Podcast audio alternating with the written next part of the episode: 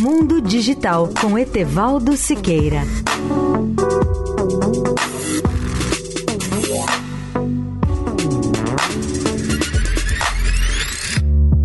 Olá, amigos da Eldorado. Vocês talvez já tenham ouvido falar nos sistemas operacionais para televisores modernos, que funcionam como uma espécie de inteligência das Smart TVs, a nova geração de televisores.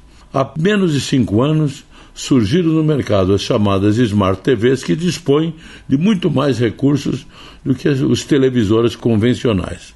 Elas não apenas recebem sinais normais de TV, mas também permitem que possamos acessar conteúdos e serviços de internet, como filmes alugados, games online, redes sociais, portais de informação, canais abertos ou especiais e ainda utilizar aplicativos de forma muito parecida com aqueles que usamos em smartphones ou em tablets. Como nos computadores, em resumo, é o sistema operacional que nos permite fazer essas ligações essenciais entre o hardware e o software, ou entre o aparelho e seus novos recursos funcionais.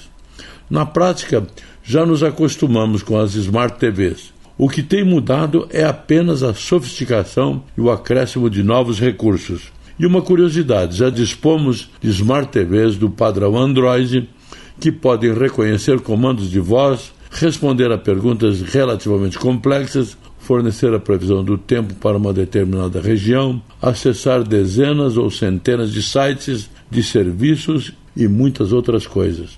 Na realidade, o mundo vive hoje uma nova competição entre os temas operacionais da área de Smart TVs e, como acontece nos smartphones, o Android já ocupa a maior fatia do mercado, com fabricantes como a Sony, a Philips e outras. Mas há ainda outros sistemas operacionais, como o WebOS, utilizado pela LG, o novíssimo Tizen da Samsung e o Firefox OS da Panasonic.